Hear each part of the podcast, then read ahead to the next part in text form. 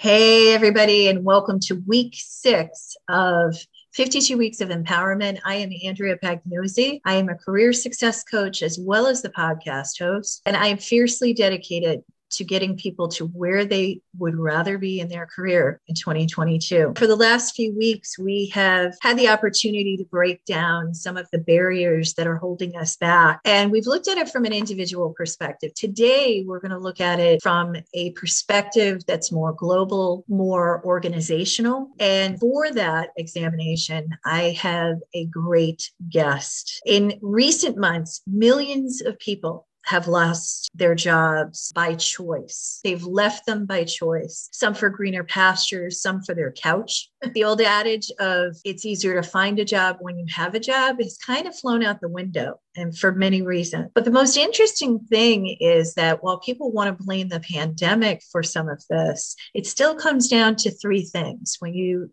talk to organizations about extreme turnover that they're faced with right now, they'll talk to you about the exit interviews that these people conduct when they leave. And if they're honest enough, it's coming down to the same three things that prior to the pandemic, people were leaving for. Number one, lack of community or connection.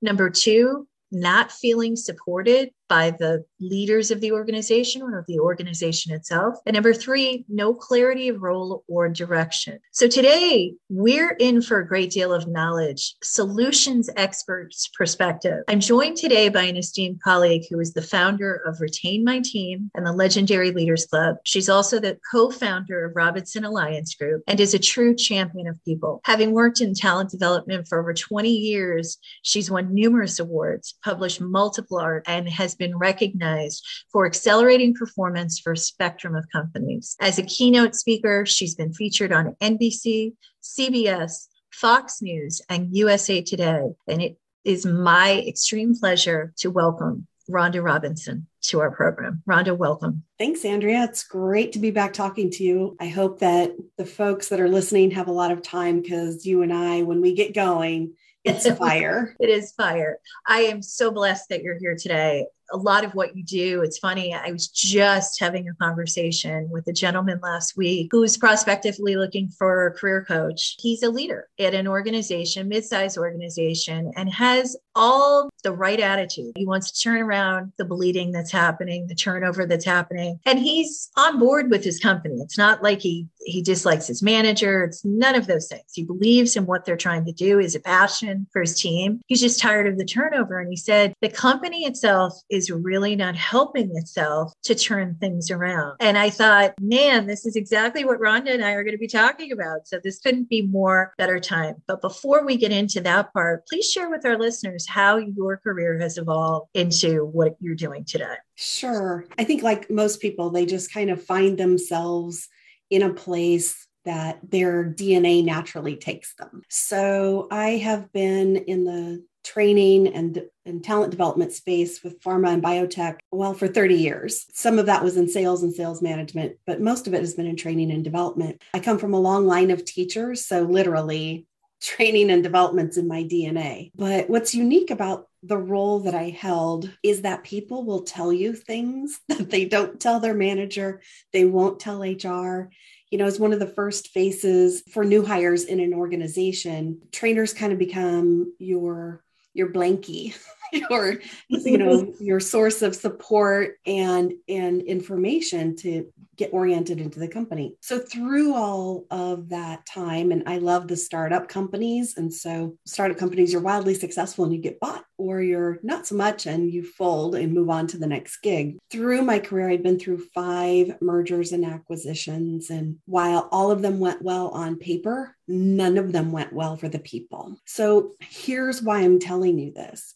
Just like the gentleman that you just spoke about, I think that people leaders want to do right by their team. They really do care. It's just that the whole business of doing business takes a lot of time and energy and focus, and timelines wait for no man. Mm-hmm. And so you get so busy doing the work that it's very easy to continue to put off, put off. Oh, I should do something for my person. I know this is a problem. I need to address it. But, you know, the next deadline's ahead of you. I can really empathize with your person's story They want to do the right thing, but also figuring out what to do takes a lot of reflection, energy, and investment to put plans in place to do something to build the culture, build the relationships that you want to. Absolutely. We both came from the life sciences industry. And I've noticed, particularly with those companies, not just endemic to those companies, that industry more than others touts customer centricity. They talk a lot about that. An irony to look back in my career on is if you're all about customers who are people, then to me, you need to be people-centric in general and cultivate the community that is closest to the customer. Are you seeing companies becoming more people-centric? Absolutely. Um, and what the research also shows is that when corporations show their employees that they are aware and care about them as people, it has a flywheel effect, and that translates over into how the customers feel as well. Just like, you know, if you feel cared for and secure, it's easier for you to make other people feel cared for and secure because you're filled up. And so you have that to give. If you don't have that in your life, if you don't have that in your corporation, it drains your energy and you don't have as much energy to give forward to your customers, your family, your relationships, your friends. So it's absolutely a ripple effect. Yeah. And I love the fact that you're using the word energy too. Are companies aware of how much energy plays a role in why they're facing so much turnover and why there's so much unrest people-wise? I don't think that they have reflected on that explicitly. So it takes an understanding of how the brain works and how people work to really figure out the phenomenon that's going on and the solutions that can help to overcome them. So what do I mean by that? There are triggers of emotions that drive people's behavior in social settings, and work is a social. And those triggers can either foster a disengaged response, unhappy, I'm pulling away from you response, or a lean in, be happy, I'm all in, an engaged response. As you can imagine, if you have some sort of a trigger that is negative. Let's say you are not being included in areas of the business where you feel like you should be included. People aren't coming to you. They're not um, bringing you into meetings. They're not inviting you to social gatherings, whatever that, that looks like at your company. That now is pulling you away from your company. You're feeling disengaged and pulled back. What's also happening is you're spending a lot of time in your own head thinking about this. Why don't they like me? How can I get involved? What am I doing wrong? They're just jerks. Whatever is going through your head, now you're not spending that focused time on work. And so the cost of disengagement is translated all the way to the bottom line. People don't have to quit for it to cost companies money. That is, you just said a mouthful there. And I, I love the terminology, the cost of disengagement. You've developed two solutions. You also mentioned a little bit about both of these things that you've created are both cutting edge solutions, and they have this people first focus to them. And what made me a personal fan of these programs, having a history of background in training and organizational development, is the blend of neuroscience, how the brain works, the art of performance improvement, how people work, and the creative thinking that's involved. How did you solve for that? How did you create these tools? Oh, that's just kind of one of my gifts. Is I've been told even since like high school that I've been able to pull seemingly unrelated things together into a voila, easy bake oven cake. So it's just kind of where, where my, um, my skills lie. I'm circling back to about two thousand eight. That was the first merger and acquisition that I went through. And you, the pain for the people was so palpable. And I remember distinctly, you know, those feelings still come bubbling back. There has to be a better way. Why can't these things go better and be more palatable for people going through these experiences? And just about that time, there was behavioral neuroscience research that was coming out looking at how the brain receives, processes, and reacts to different types of information and stimuli. And I thought, well, I love the startup space. It's highly likely this is going to happen again, but I want to do my best to make it easier for my circle whenever that takes place. And since then, I've become a fevered student of behavioral neuroscience and psychology and how all of this plays out. That combined with just feet on the street experience of, like I said, people will tell you things that they don't tell other parts of the organization about really what makes them happy and what makes them ticked off. You hear the water cooler talk about, oh, my boss is the best. Guess what she did for me? Or, you know what? I can't believe this guy even works for the company. How did he get into this job? Let me tell you about him. So blending all of that, how people work with the behavioral neuroscience, but the creativity part is more of, I know that when I'm busy and I just need a solution, what do I do? I just go find a tool. I don't have time to think and create it myself. And so when I left the industry, I left it with a mission of bringing more humanity to work. I saw it too many times play out. And I thought, how can I make a difference, not just in my organization and in my circle, but for more people?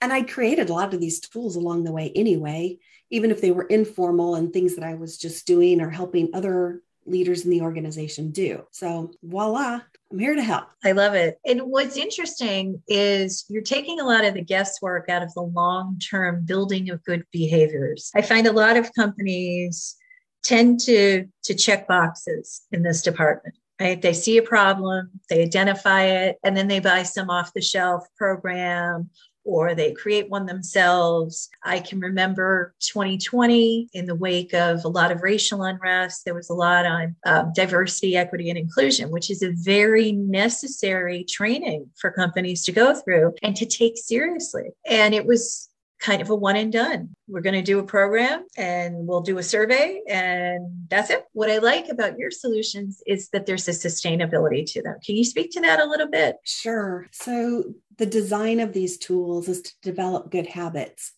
without necessarily needing a mind shift change first. Most programs are asking you to shift your mind, to change your mind shift, and then they give you the tools to apply once you've done that. So I'm going to use a word that is very uncomfortable for a lot of people.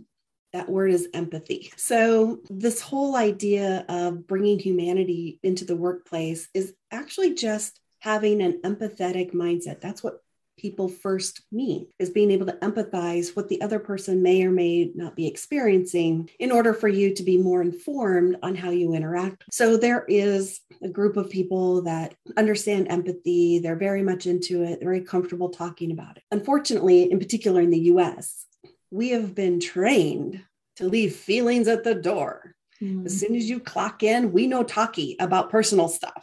That's true.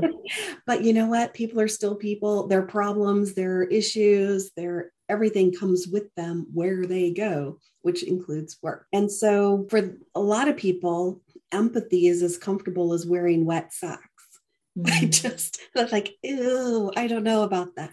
Great analogy. So these tools are designed to teach good habits. I'll give you an example that we can all relate to.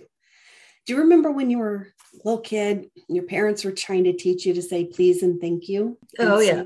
So if you want something, you have to say please. And it was very mechanical, please. And then if you got something, you're supposed to say thank you, mechanical, thank you. But then you see the reaction of the person that you're saying please and thank you to. Oh, you're such a polite child. I am, aren't I? And you start to do it voluntarily, and then it just becomes a habit. So I'll give you examples of the hiring and onboarding module that we have, which is where we always start in an organization, especially now, mm-hmm. trying to get people, attract people and get them to stay is the most important thing right now. In the hiring and onboarding process, we have a CARES survey. And this CARES survey is a quick little five-minute survey that the candidate takes prior to interviewing. And it bubbles up and gives a report that articulates what employees care about beyond salary and benefits. It's things around like certainty, autonomy, being included, equality and fairness, feeling valued and being recognized. Things that we know that they, they want, but we're not used to talking about this, and certainly not in the interview. But guess what? They just left a company with these things in their mind. They may not have formulated the whole rationale, but when they're looking for a new company, they'll just know it when they see it. By doing this CARES survey, they now can articulate what's important to them. You know what?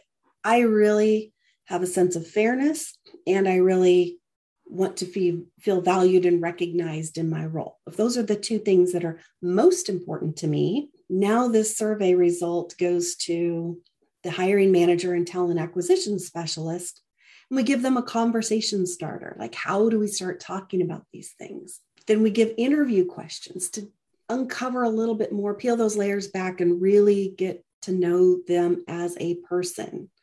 How is recognition show up best for them? How do they like to feel valued? Where has it been missing before? And all of a sudden in that conversation, the candidate saying, you get, this is awesome. No one's ever asked me these things before. Now the manager who's using these interview questions is like, I am a good manager. I'm asking good questions. We're connecting here. The candidate's saying, I want to work for you. This is great. Then we add in some company positioning statements where if someone likes to feel valued and recognized, fill in the blank. What is our company doing for an employee recognition program? And guess what? If you don't have one, you're going to know that you need it very fast as you're getting the results of these surveys coming in. Very, very creative. That's awesome. That's awesome. And when you work with companies, have they come to you and said, this is an issue that we see, or what are they coming to you and saying, hey, Rhonda, help is the catalyst? You know, they, the old saying of what's in a name, they see Retain My Team and they just want to know more. It doesn't go much further than that. Retain My Team. Yes, please. How can we help? And uh, it's really amazing to me, though, in our very first conversation, I get to the chase pretty quickly. We talk about company size, what's their turnover rate, and what's the average salary of that group that's leaving. So, for example, if you have a company size of about six thousand, and even just with a ten percent turnover rate, that's six hundred employees a year. And let's say, you know, this is an average salary just for purposes of math, one hundred thousand dollars a year. We know from research that it takes between one half to two times a person's salary to replace them. So let's err on the side of conservative. six hundred employees, one hundred thousand dollars a year. We're going to divide that by two. So six hundred employees times fifty thousand dollars a year. That company's losing thirty million dollars a year in turnover. It's crazy. And I'm surprised at the number of people I talk to that have never done that math. They just consider it a cost of doing business. No one's looking at the bottom line. Well, what if you could reduce that number by even ten percent? What a hero to the C E O, C F O. I just found three million dollars that you can put back into your P and L, that you can, you know, redeploy that capital into employee benefits, into leadership programs, into software upgrades, research and development. three million dollars can go a long way if you just can do something to show employees that you care. That's genius. How does Legendary Leaders play a role with Retain My Team? Do the two intersect? How, do, how does that work? Absolutely. So they go hand in hand. So with Retain My Team, we do have three modules, hiring and onboarding, leadership development, and then organizational culture. All are designed with these turnkey tools, but in escalating fashion and with more and more consulting and training that goes with each one. Legendary Leaders Club, though, is reserved for those who really want to invest in themselves and invest in their teams. It's a very intensive coaching program, uh, one-on-one with me or in groups, depending on, you know, your, your preference. It actually develops those skills of empathy, which, by the way, if you are a leader in a high I Q talent pool, it is clear research from a couple of different organizations that empathy is the number one power skill that differentiates legendary leaders from average ones.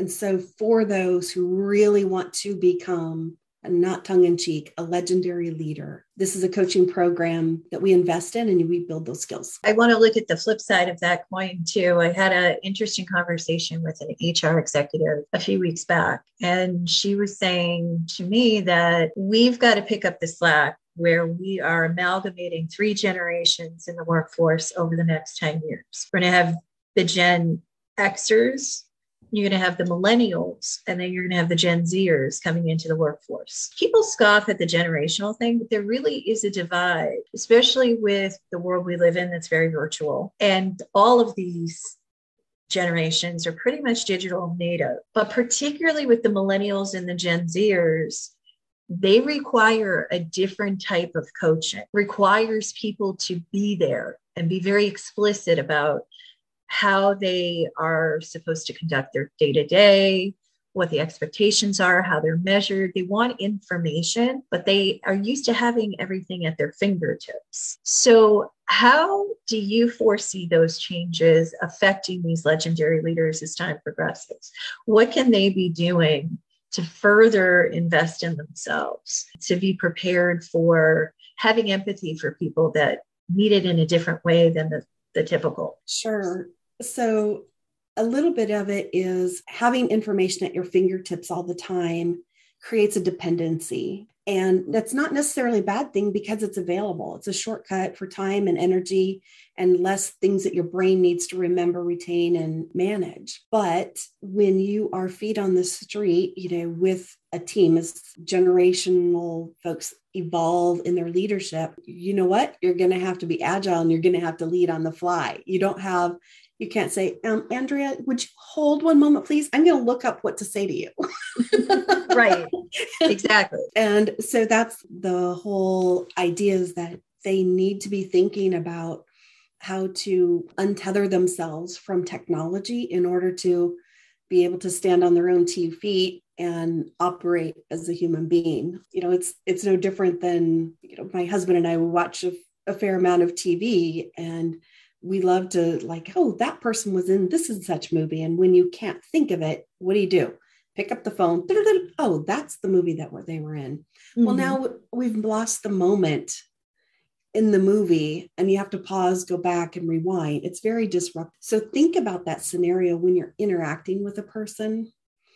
You want to be present. You just mentioned that. Having, you know, that connection of one-on-one, my attention, my focus is on you, not the technology. Um, so it, there's a relatability factor that comes along with being able to coach on your own without a dependence on the technology. Absolutely. And this is something that we're going to have to evolve with, I think, as time goes on too. I love the sustainability, as I mentioned earlier, about your products, that they grow with the organization and that they're not just fundamentally creating new and better habits, but creating solutions and strategies to implement to support those new and better habits. So I, I appreciate that.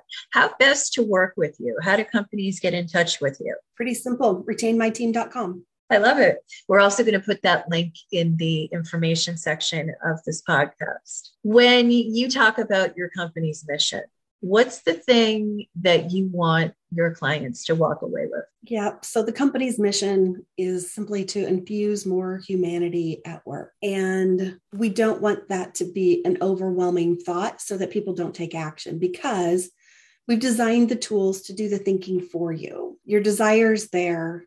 Let's just give you the tools. If this, do that. That's always at your fingertips when you need it.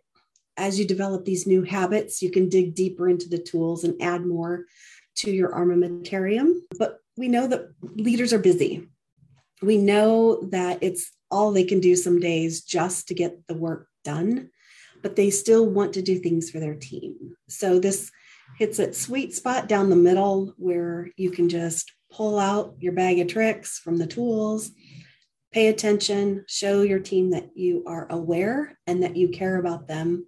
They're going to give you so much more in return, which means your workload now is going to be relieved. You're going to retain more people, which means you have more hands on deck. Everybody wins. Employees are happy. They stay longer.